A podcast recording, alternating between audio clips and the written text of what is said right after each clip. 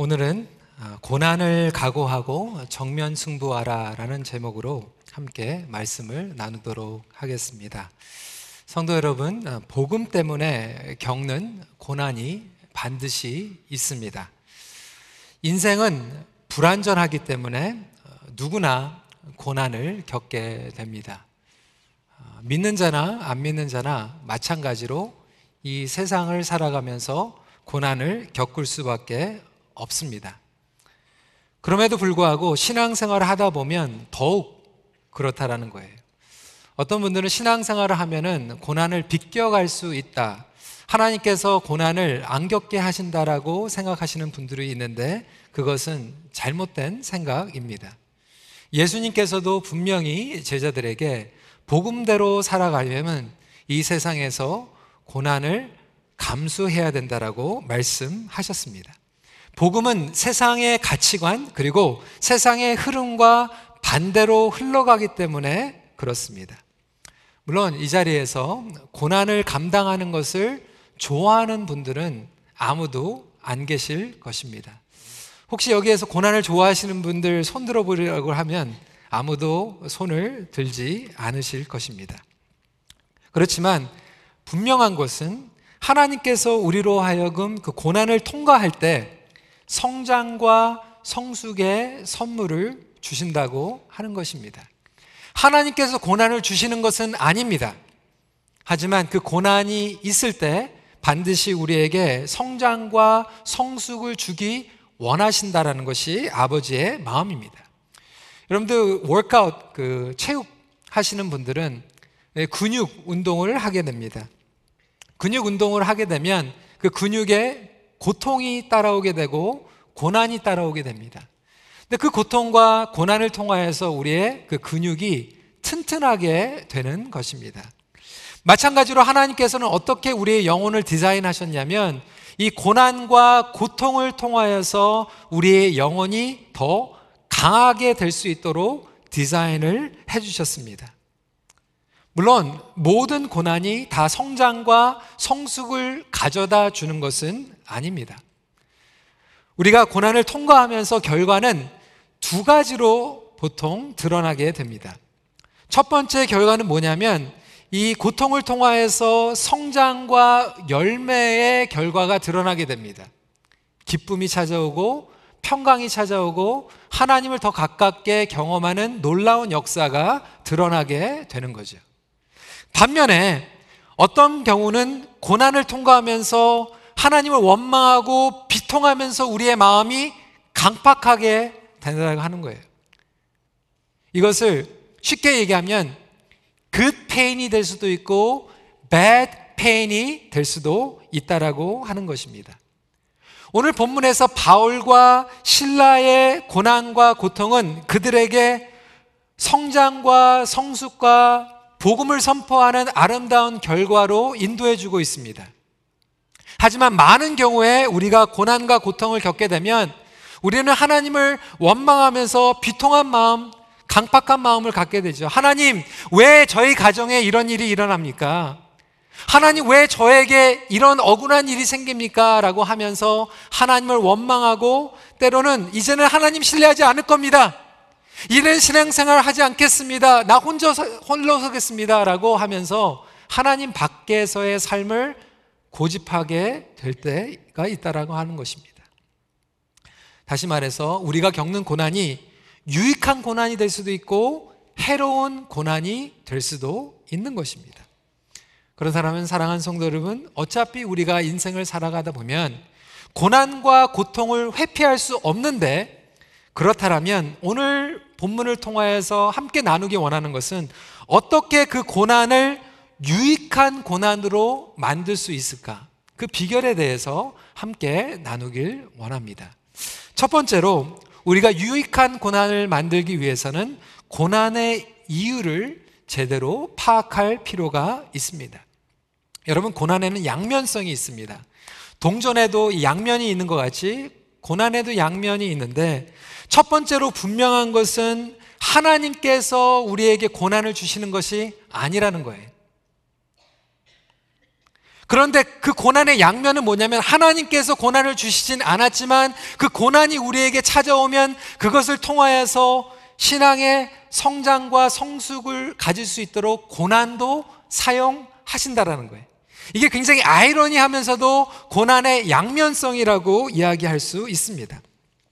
하나님께서는 원래 천지 창조를 하실 때 그 창조 질서에는 고난과 고통이 없었던 것을 우리는 창세기 앞부분을 통해서 알게 됩니다. 고난이 없었어요. 근데 결국 고난이 왜 찾아오냐면 인간의 죄 때문에 고난이 찾아오게 됩니다. 인간의 교만, 인간의 죄, 인간의 자아 중심 때문에 고난과 고통이 찾아오게 됩니다. 첫 번째로 우리가 기억해야 되는 것은 인간의 죄성 때문에 찾아오는 고난이 있다라고 하는 것입니다. 첫 번째로 나의 죄 때문에 고난과 고통이 찾아올 수가 있어요. 음주운전을 하다가 교통사고를 당해서 당하는 고통과 고난은 나의 죄 때문에 받는 고난과 고통입니다. 우리 학생들이 게을러가지고 공부 안 하고 시험을 치다가 페일을 해가지고 1년을 더 해야 되는 고통과 고난이 따르면 그것은 반드시 게을러서 공부를 안 했기 때문에 당하는 고난과 고통입니다. 내가 도박이라고 하는 그 중독을 끊지 못해가지고 도박장에 가가지고 집을 날리고 그것 때문에 자식이 떠나고 어려운 일이 일어나게 되면 나의 죄 때문에 일어나는 고난과 고통일 수 있다라고 하는 것입니다. 인간의 이기주의, 나의 욕심, 나의 죄 때문에 오는 고난과 고통이 반드시 있다라는 것이죠. 두 번째로 다른 사람들의 죄와 욕심 때문에 우리가 고난을 받을 때가 있습니다. 여러분 목회를 하면서 그리고 목장을 섬기면서 그리고 섬기시면서 그런 일들 경험하지 않습니까? 정말로 순수한 마음으로 다른 사람들을 섬기고 싶어서 좋은 일을 하는데 때로는 그것을 고마워해야 될 사람들이 와서 똥을 얹어놓고 갈 때가 있어요. 죄송합니다. 과격한 이야기를 해서 기분 나쁘실 수 있는데 제가 4년 전에 골든코너에서 그 영성으로 공부를 하면서 이제 졸업식 하는데 그 졸업식에 설교를 해주신 그 목사님께서 신학교 MDiv 그리고 박사과정 그 공부하는 그 학생들을 놓고 이분은 미국에서 굉장히 열매를 맺는 목회를 하셨던 정말로 성숙한 목사님이셨는데 졸업생들한테 이렇게 얘기하는 거예요. 제목이 뭐냐면 신학교에서 가르쳐주지 않은 것. 신학교에서 가르쳐주지 않은 것이라고 하면서 굉장히 궁금하잖아요. 근데 이분이 얘기하는 거 신학교에서는 어떻게 하면 양을 잘 치는가에 대해서 공부를 했는데 신학교에서 가르쳐주지 않은 게 목회를 하면서 양을 치다 보면 그 양의 그 대변을 받아내야 되는데 이 양들에게 똥이 있고 이 양들에게 대변이 있는 거를 신학교에서 안 가르쳐줬다는 거예요. 그래서 목회를 하면서 양을 치는 거가 양들이 많이 늘어나니까 너무나도 감사했는데 양이 많아지는 만큼 양의 똥도 많아지더라는 거예요. 그거를 두고 신학교에서 가르쳐주지 않은 거에 대해서 이야기를 하셨습니다. 여러분 그렇지 않습니까? 여러분들이 좋은 의도로 다른 사람들을 돕는데 고마워하기는커녕 와가지고 자기의 상처와 자기의 그 쓴뿌리와 자기 독을 던져놓고 가는 경우들이 있다라는 거예요. 그럴 때 고난과 고통이 우리에게 찾아온다라는 거예요. 나의 죄는 아니지만 다른 사람들의 죄 때문에 우리가 고난과 고통을 얻기도 합니다. 아니 세 번째로 나의 죄, 다른 사람들의 죄를 떠나서 이 죄가 가득한 세상을 살아가다 보면 누구의 잘못이라고 설명할 수 없는 이유 때문에 고난과 고통을 당할 때가 있어요. 성경에 보니까 욥이 그랬고요, 바울이 그랬고, 다윗이 그랬고, 나라를 빼앗기고요, 건강을 잃어버릴 때도 있고요. 어떤 간증을 들어보면 정말 의료사고로 목숨을 빼앗길 때도 있고요, 사랑하는 사람을 잃어버릴 때가 있고요. 나의 잘못도 아니고 누구의 잘못도 아닌 것 같지만 설명할 수 없는 이 불안정한 세상을 살아가면서 그러한 죄 가운데에서 고난과 고통이 찾아올 수밖에 없다라고 하는 거예요. 분명한 것은 이 죄 안에 있는 이 세상은 하나님의 복음이 선포될 때 계속해서 거부하고 반항한다라는 거예요. 예수님께서 복음을 선포하실 때 세상 사람들은 반대했습니다. 종교 지도자들은 기득권을 빼앗기지 않으려고 예수님을 배척했습니다. 십자가에 못 박았습니다. 마찬가지로 우리가 말씀대로 살려고 하면 고난과 고통이 따른다라는 거예요. 오늘 본문을 읽어보면 바울과 실라는 잘못한 게 없었어요. 그들은 복음을 전한 것밖에 없었어요. 하지만 악한 영의 영향력으로 점을 치는 그 여종에게서 악한 영들이 물러가게 되면서 이익을 받던, 돈을 벌었던 주인들이 화가 났어요. 우리 19절 말씀 같이 읽어볼까요? 시작. 여종의 주인들은 자기 수익의 소망이 끊어진 것을 보고 바울과 실라를 붙잡아 장터로 관리인들에게 끌어갔다가. 왜 붙잡고 갔습니까? 그냥 복음만 전했으면 붙잡아 가지 않았을 거예요. 근데 자기들이 여종을 통해서 돈을 벌었거든요. 점을 치고 돈을 벌었는데 이 여종이 제정신으로 돌아오니까 점을 못 보니까, 이익을 볼 수가 없으니까 화가 난 거예요. 자기의 욕심, 자기들의 삶을 흔들어 놓았어요. 수익과 상관이 없었더라면 다르게 반응하였을 거예요. 여러분, 이게 세상이에요. 손해보면요, 가만 안 놔둡니다. 불편하게 만들면 가만 놔두지 않습니다. 이것이 바로 인간의 속성이고 인간의 죄성이에요. 그런 의미에서 고난은 우리에게 테스트로 다가옵니다. 억울한 순간에 우리가 고난과 고통을 당할 때, 그럼에도 불구하고 우리는 하나님을 의지하고 끝까지 복음대로 살아갈 수 있을 것인가? 오늘 하나님께서는 우리 큰빛교회에게 말씀하고 계십니다. 우리 임현수 목사님께서 복음대로 복음을 선포하고 하나님께서 주신 명령대로 사랑을 실천하며 나아갈 때, 고난 가운데 계실 때 과연 큰빛교회는 계속해서 선교의 사명을 감당할 것인가? 단지 우리가 사람들이 불쌍해서 도와주는 것이 전도가 아니고 선교가 아닙니다. 하나님께서 우리에게 복음의 사명을 주시고 열정을 주셨기 때문에 나아가는 것이죠. 그럼에도 불구하고 순수한 마음을 가지고 나가더라도 인간들의 반응을 보세요. 22절 23절입니다 무리가 일제히 일어나 고발하니 상관들이 옷을 찢어 벗기고 매로 치라 하여 많이 친 후에 옥에 가두고 간수에게 명하여 든든히 지키라 하니. 여러분, 인간은요, 자기 손해보지 않으려고 별의별 노력을 합니다. 그래서 약간의 고난, 손해는 면할 수 있을지 모르지만 여러분, 완전히 이 세상에서 자유할 수 없어요. 건강식으로만 계속 먹는데도 암이 걸리고요, 운전 조심해가지고 한 번도 속도 위반 안 해도 상대방에서 넘어와가지고 받아버리면 사고가 나는 인생이에요. 나의 죄, 다른 사람들의 죄, 이 세상의 죄 때문에 고난이 찾아올 때 고난의 양면성 두 번째로 제가 말씀을 드린 것은 무엇이었습니까? 영혼의 잘됨을 위하여 하나님께서 통과하게 은혜를 부어주십니다. 물론 이 고난이 다 끝나지 않을 수 있어요. 어떻게 보면 저와 여러분들이 겪고 있는 고난이 있어요. 고통이 있어요. 그것이 우리가 목숨을 마감하는 그 순간까지 그 고난과 고통이 계속될 수도 있어요.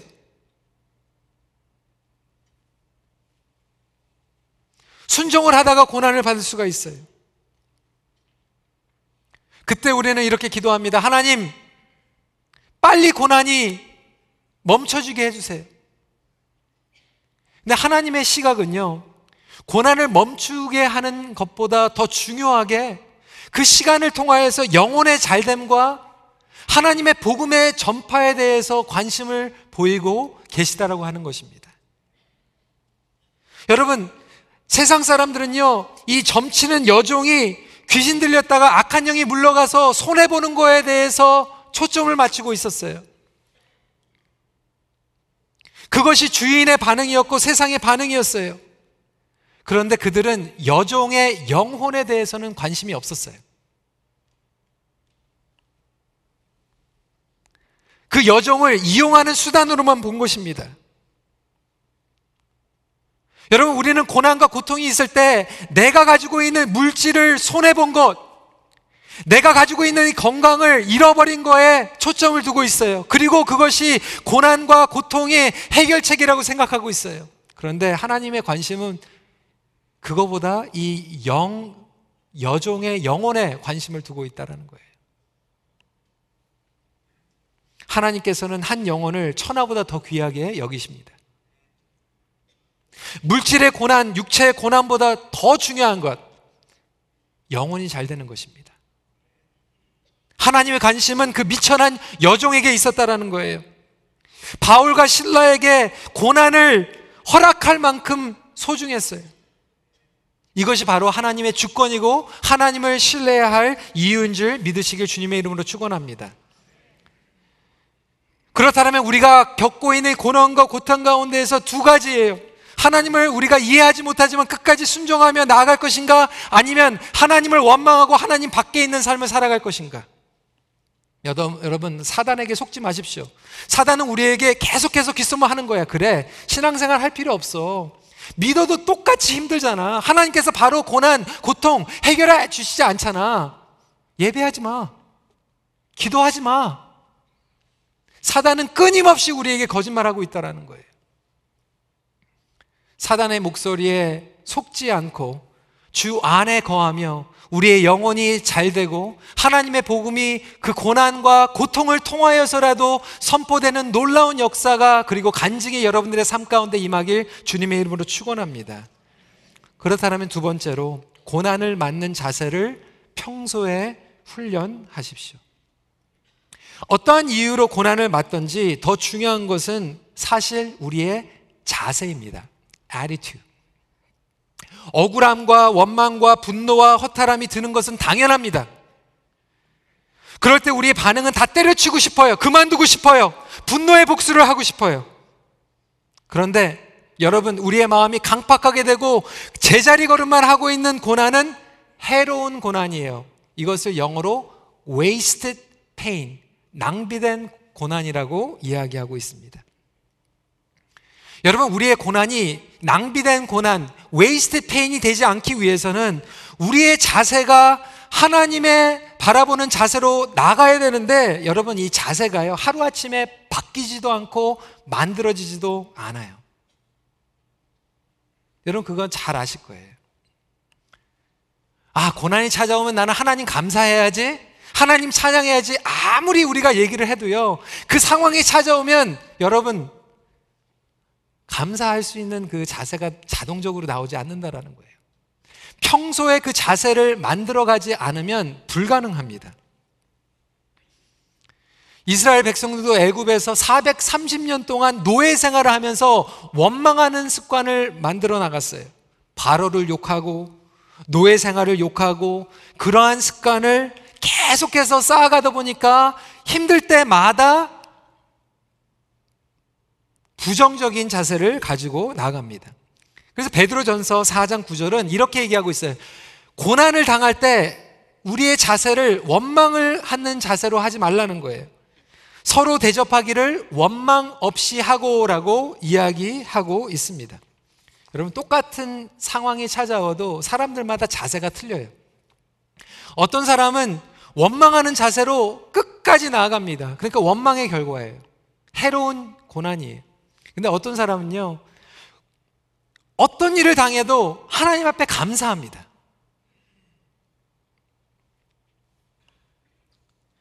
그러면 여러분, 평소에 어떻게 우리 자세를 만들어 나갈 수 있습니까? 저는 평소에 자세를 만들어가는 것이 바로 찬양과 기도라고 생각이 됩니다. 고난을 감당하는 사도 바울의, 그리고 실라의 자세를 보십시오. 찬양하고 기도하고 나가고 있습니다. 근데 여러분, 바울과 실라가 평소에 기도 안 하고 찬송 안 하다가 감옥에 갇히니까 우리 할 거 없는데 그냥 찬송이나 하자, 기도나 하자, 이렇게 하는 게 아니라 평소에 했던 찬양을 하는 거고, 평소에 올렸던 기도를 감옥에서도 하는 거예요. 그렇다면 평소에 기도하고 찬양할 수 있는 저와 여러분들이 되시길 주님의 이름으로 축원합니다. 25절 말씀입니다. 같이 읽겠습니다. 시작. 한밤중에 바울과 실라가 기도하고 하나님을 찬송하며 죄들이 듣더라. 여러분, 아까도 말씀드린 것 같이 고난과 고통은 우리에게 근육을 만들어줍니다. 더 강하게 만들어줘요. 그런 의미에서 이거 제가 만든 얘기예요.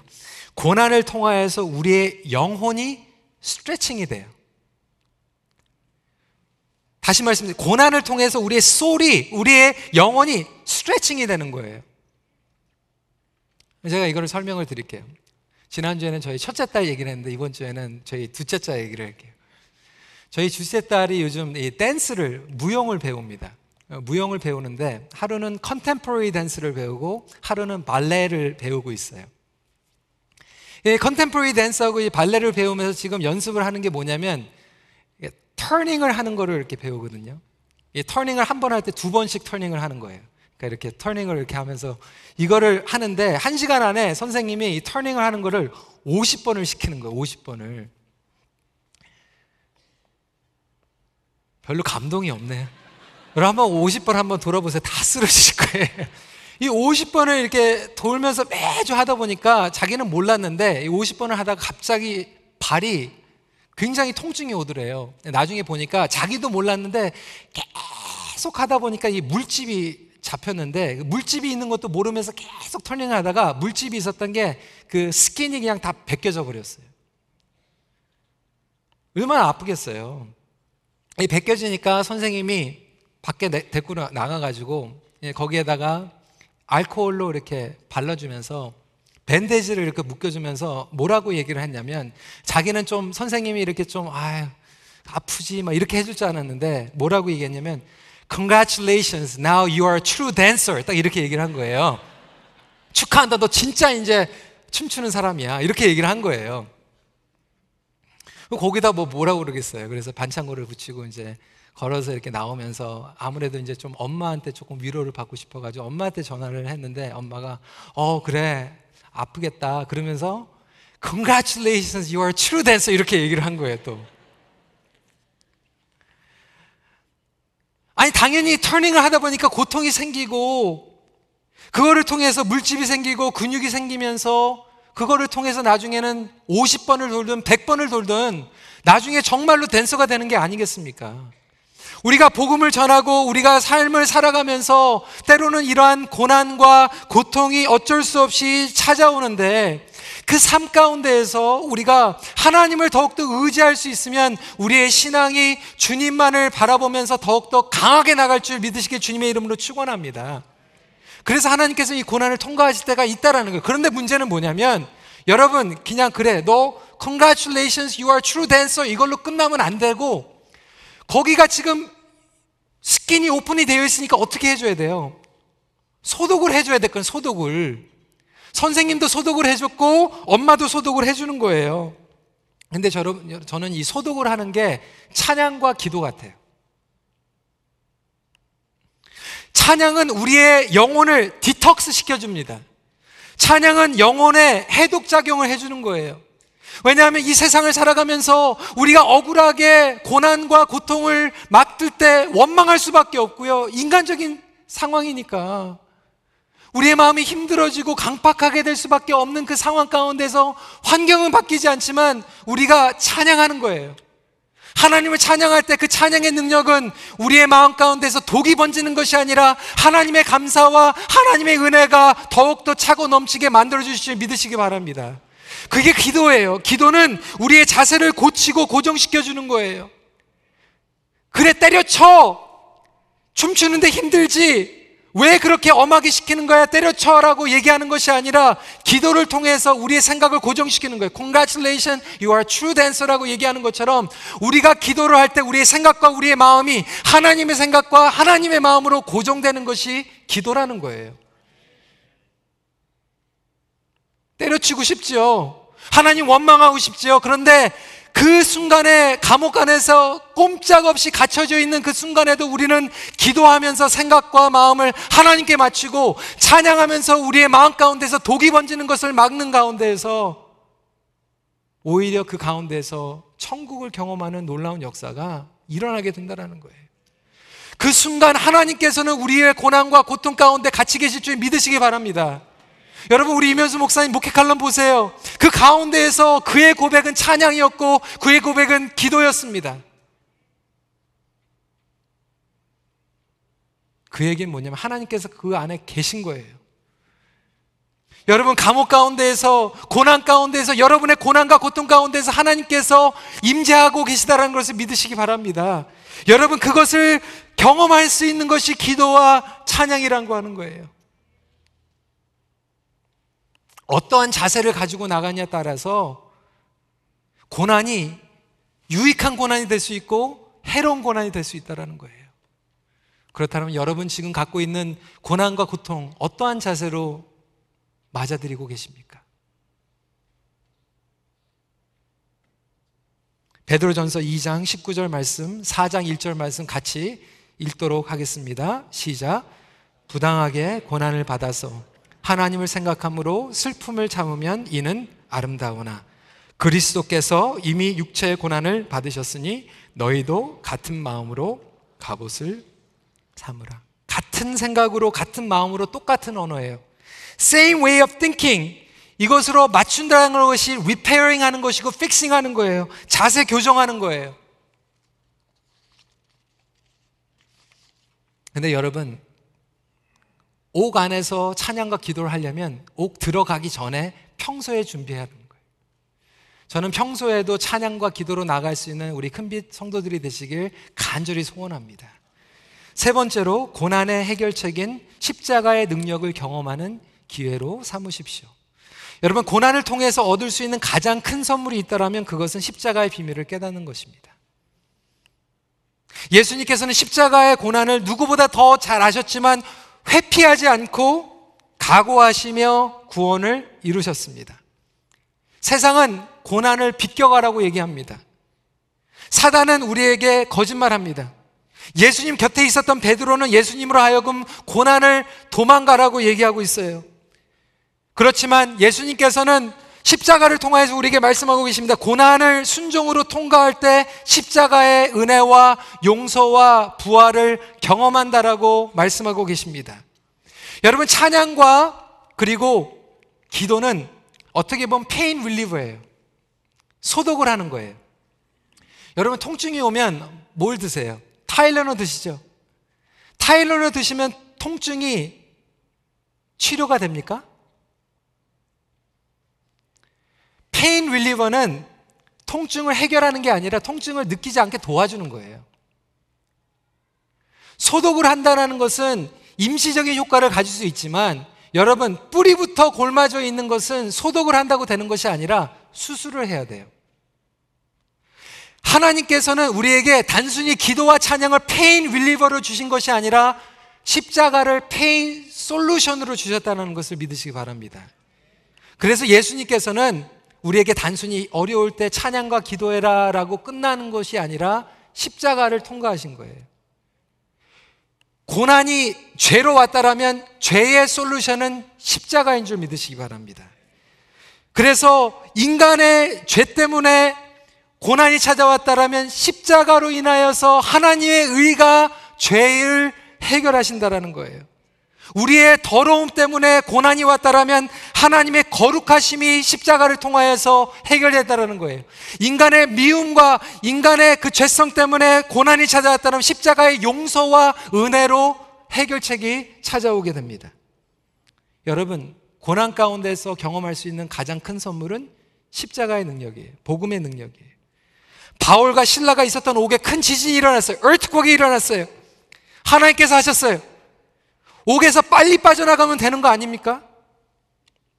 근데요 여러분 하나님의 이야기는 여기서 다르게 전개가 되고 있어요. 여러분 지금 바울과 실라가 억울하게 옥에 갇혀서 하나님께서 지진이 일어나서 옥에서 풀려나게 하면 인간적인 생각으로는 빨리 도망가야 되는데 하나님의 마음은 거기에 있지 않다라는 거예요. 27절만 같이 읽겠습니다. 시작. 간수가 자다가 깨어 옥문들이 열린 것을 보고 죄수들이 도망한 줄 생각하고 칼을 빼내어 자결하려 하거늘. 바울과 실라의 마음은 예수님의 마음이었어요. 그 와중에도요 죄수에게 복음을 전할 생각을 하고 있어요.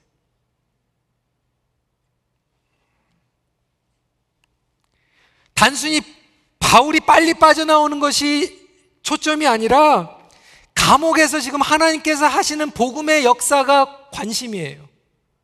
어떻게 하면 이 간수에게도 복음을 전할까? 우리는 인간적으로, 그리고 물론 당연히 기도해야 됩니다. 우리 목사님 하루속히 빨리 나오시게. 하나님의 관심은 그것도 중요하지만 지금 그와 함께 있는, 그를 지키고 있는, 그를 돌보고 있는 이들의 영혼, 그들이 어떻게 하든지 예수 그리스도의 복음을 듣고 어떻게 하든지 그 가운데서도 하나님을 예배하며 찬양하는 그 목사님의 모습을 보면서 질문하고 생각하고 영적으로 깨닫는 놀라운 역사가 일어나는 것이 하나님의 프라이어리티라는 거예요. 세상 사람들은 이기주의의 욕심 때문에 옥에 갇혔지만, 그리고 그것 때문에 빠져나오는 것이 결론이지만, 목숨을 걸고 희생을 감수하더라도 그곳에서 복음이 전파되는 것이 십자가의 능력이고 고난의 ultimate solution, 해결책이라고 하는 거예요. 31절 32절의 결론입니다. 주 예수를 믿으라, 그리하면 너와 내 집이 구원을 받으리라 하고 주의 말씀을 그 사람과 그 집에 있는 모든 사람에게 전하더라. 식구들이 예수님을 영접하는 놀라운 기회가 생깁니다. 여러분, 감옥에서 풀려난 게 해피엔딩이 아니라 간수와 식구들이 예수님을 영접한 게 해피엔딩이에요. 여러분들의 해피엔딩은 무엇입니까? 십자가의 능력이 경험되는 것이 해피엔딩입니까? 아니면 나 혼자서 들어갔다가 나오는 게 해피엔딩입니까? 내가 병이 들었다가 병이 낫는 게 해피엔딩입니까? 그 병을 지나가면서 십자가의 능력과 구원의 선물과 하나님의 은혜가 우리 가정에, 우리 공동체에 너무나도 강력하게 일어나는 것을 공동체가 경험하는 것이 해피엔딩입니까? 물론 이론적으로는 쉽지요. 하지만 그것이 우리에게 찾아오면 너무나도 어려운 거 사실입니다. 그렇기 때문에 예수님께서 십자가에서 그 어려운 고통을 감당하시면서 말씀하신 거지. 사랑하는 나의 아들아, 사랑하는 아무개야, 힘들지. 내가 그 고통, 그 고난 누구보다도 더 잘 알아. 예수님의 십자가의 고난은 가장 어두움과 가장 위대함이 같이 들어가 있습니다. 그렇다면 여러분, 십자가를 통과하는 여러분들의 고난도 마찬가지로 가장 어두움과 가장 위대함이 농축되어 있다는 거예요. 여러분들의 결과가 어둠으로 끝나는 것이 아니라 위대함으로 끝나시길 주님의 이름으로 간절히 축원합니다. 내가 당하고 있는 고난이 단순히 릴리브되는 것으로 기도하지 마세요. 해결되도록 기도하세요. 그것은 십자가에서 해결이 됩니다.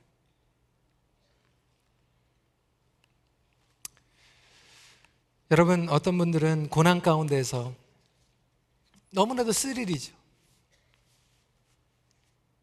상처가 찾아오죠. 배신감이 찾아오죠. 제가 주중에 우리 목회자들하고 같이 나누는 시간에 아까 그 졸업식 때 그 신학교에서 가르쳐주지 않은 것, 그 똥 얘기했잖아요. 양치다가 똥. 그 얘기를 했더니 우리 젊은 목사님 한 분이 저한테 그 얘기하는 거예요. 내가 목회를 하면서 때로는 그런 질문이 생겼대요. 하나님, 내가 정말 똥 치우려고 목회를 하는 겁니까? 근데 그거를 나누면서 저희가 이 얘기를 했어요. 그 목사님의 결론이에요. 그렇게 원망했는데 나중에 알고 보니까 이 똥이요, 잘만 사용하면 거름이 된다는, 거름이 되는 것으로만 끝나는 것이 아니라 또 한 가지가 있는데, 여러분, 병원에서도요, 입원을 했다가 오랫동안 퇴원을 하기 전에 항상 의사들이 보는 게 뭐를 보냐면 변을 본다는, 변. 여러분, 옛날에 학교에서 그거 안 하셨어요? 체변 검사? 그 학교에 그냥 냄새 나는 거 봉지에다 이렇게 들고 가지고 엄청 냄새 났잖아요. 근데 그걸 관찰을 해서 거기에 해로운 게 있는지 균이 있는지 본다라는 거예요. 그 졸업식에서 그 목사님이 결론을 그렇게 내리는 거예요. 그 양 똥들이 너무나도 많아가지고 원망을 했는데 나중에 목회를 하면서 자세히 보니까 누가 똥을 가지고 나한테 얹어줄 때 원망하는 걸로 끝나는 게 아니라 그 사람이 건네주는 그 똥을 잘 보니까 아, 저 사람의 지금 영적인 상태가 뭐 있는지, 뭐를 먹었길래 저런 똥이 나오는지, 과연 내가 주일날 설교에 무엇을 먹이길래 저런 똥을 나한테 갖다 주는가.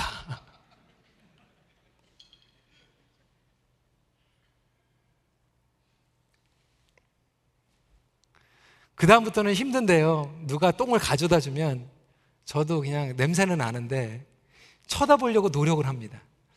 아, 어떠한 영적인 음식을 드시길래 저런 열매가 나올까. 여러분, 삶 가운데에서 있는 그 고난과 고통이 우리가 회피하는 것이 아니라 십자가의 능력을 의지하고 통과를 하며 하나님의 용서와 하나님의 은혜와 하나님의 소망이 우리의 삶 가운데서 드러난다라면 여러분, 그 고난이야말로 여러분들에게 신앙의 성장과 성숙을 가져다주는 가장 놀라운 하나님의 서프라이즈 기프트가 된다라는 것을 오늘도 다시 한번 붙잡는 우리 큰빛교회 사랑하는 임현수 목사님, 우리 큰빛 성도들이 되시길 주님의 이름으로 축원합니다. 이렇게 고난은 양면성이 있어요. 어두움과 위대함이 있습니다. 여러분 삶 가운데서 무엇을 놓고 기도하시겠습니까? 하나님, 그 순간에서도 여러분과 함께 하신 줄 믿으시기 바랍니다. 여러분들의 고난과 고통의 감옥 가운데 하나님께서 함께 하세요. 말씀을 정리합니다. 고난을 통해 십자가의 능력이 드러납니다. 우리가 겪는 고난을 통하여 십자가의 능력이 드러날 수 있도록 평소에 영적인 자세를 갖고 나가십시오.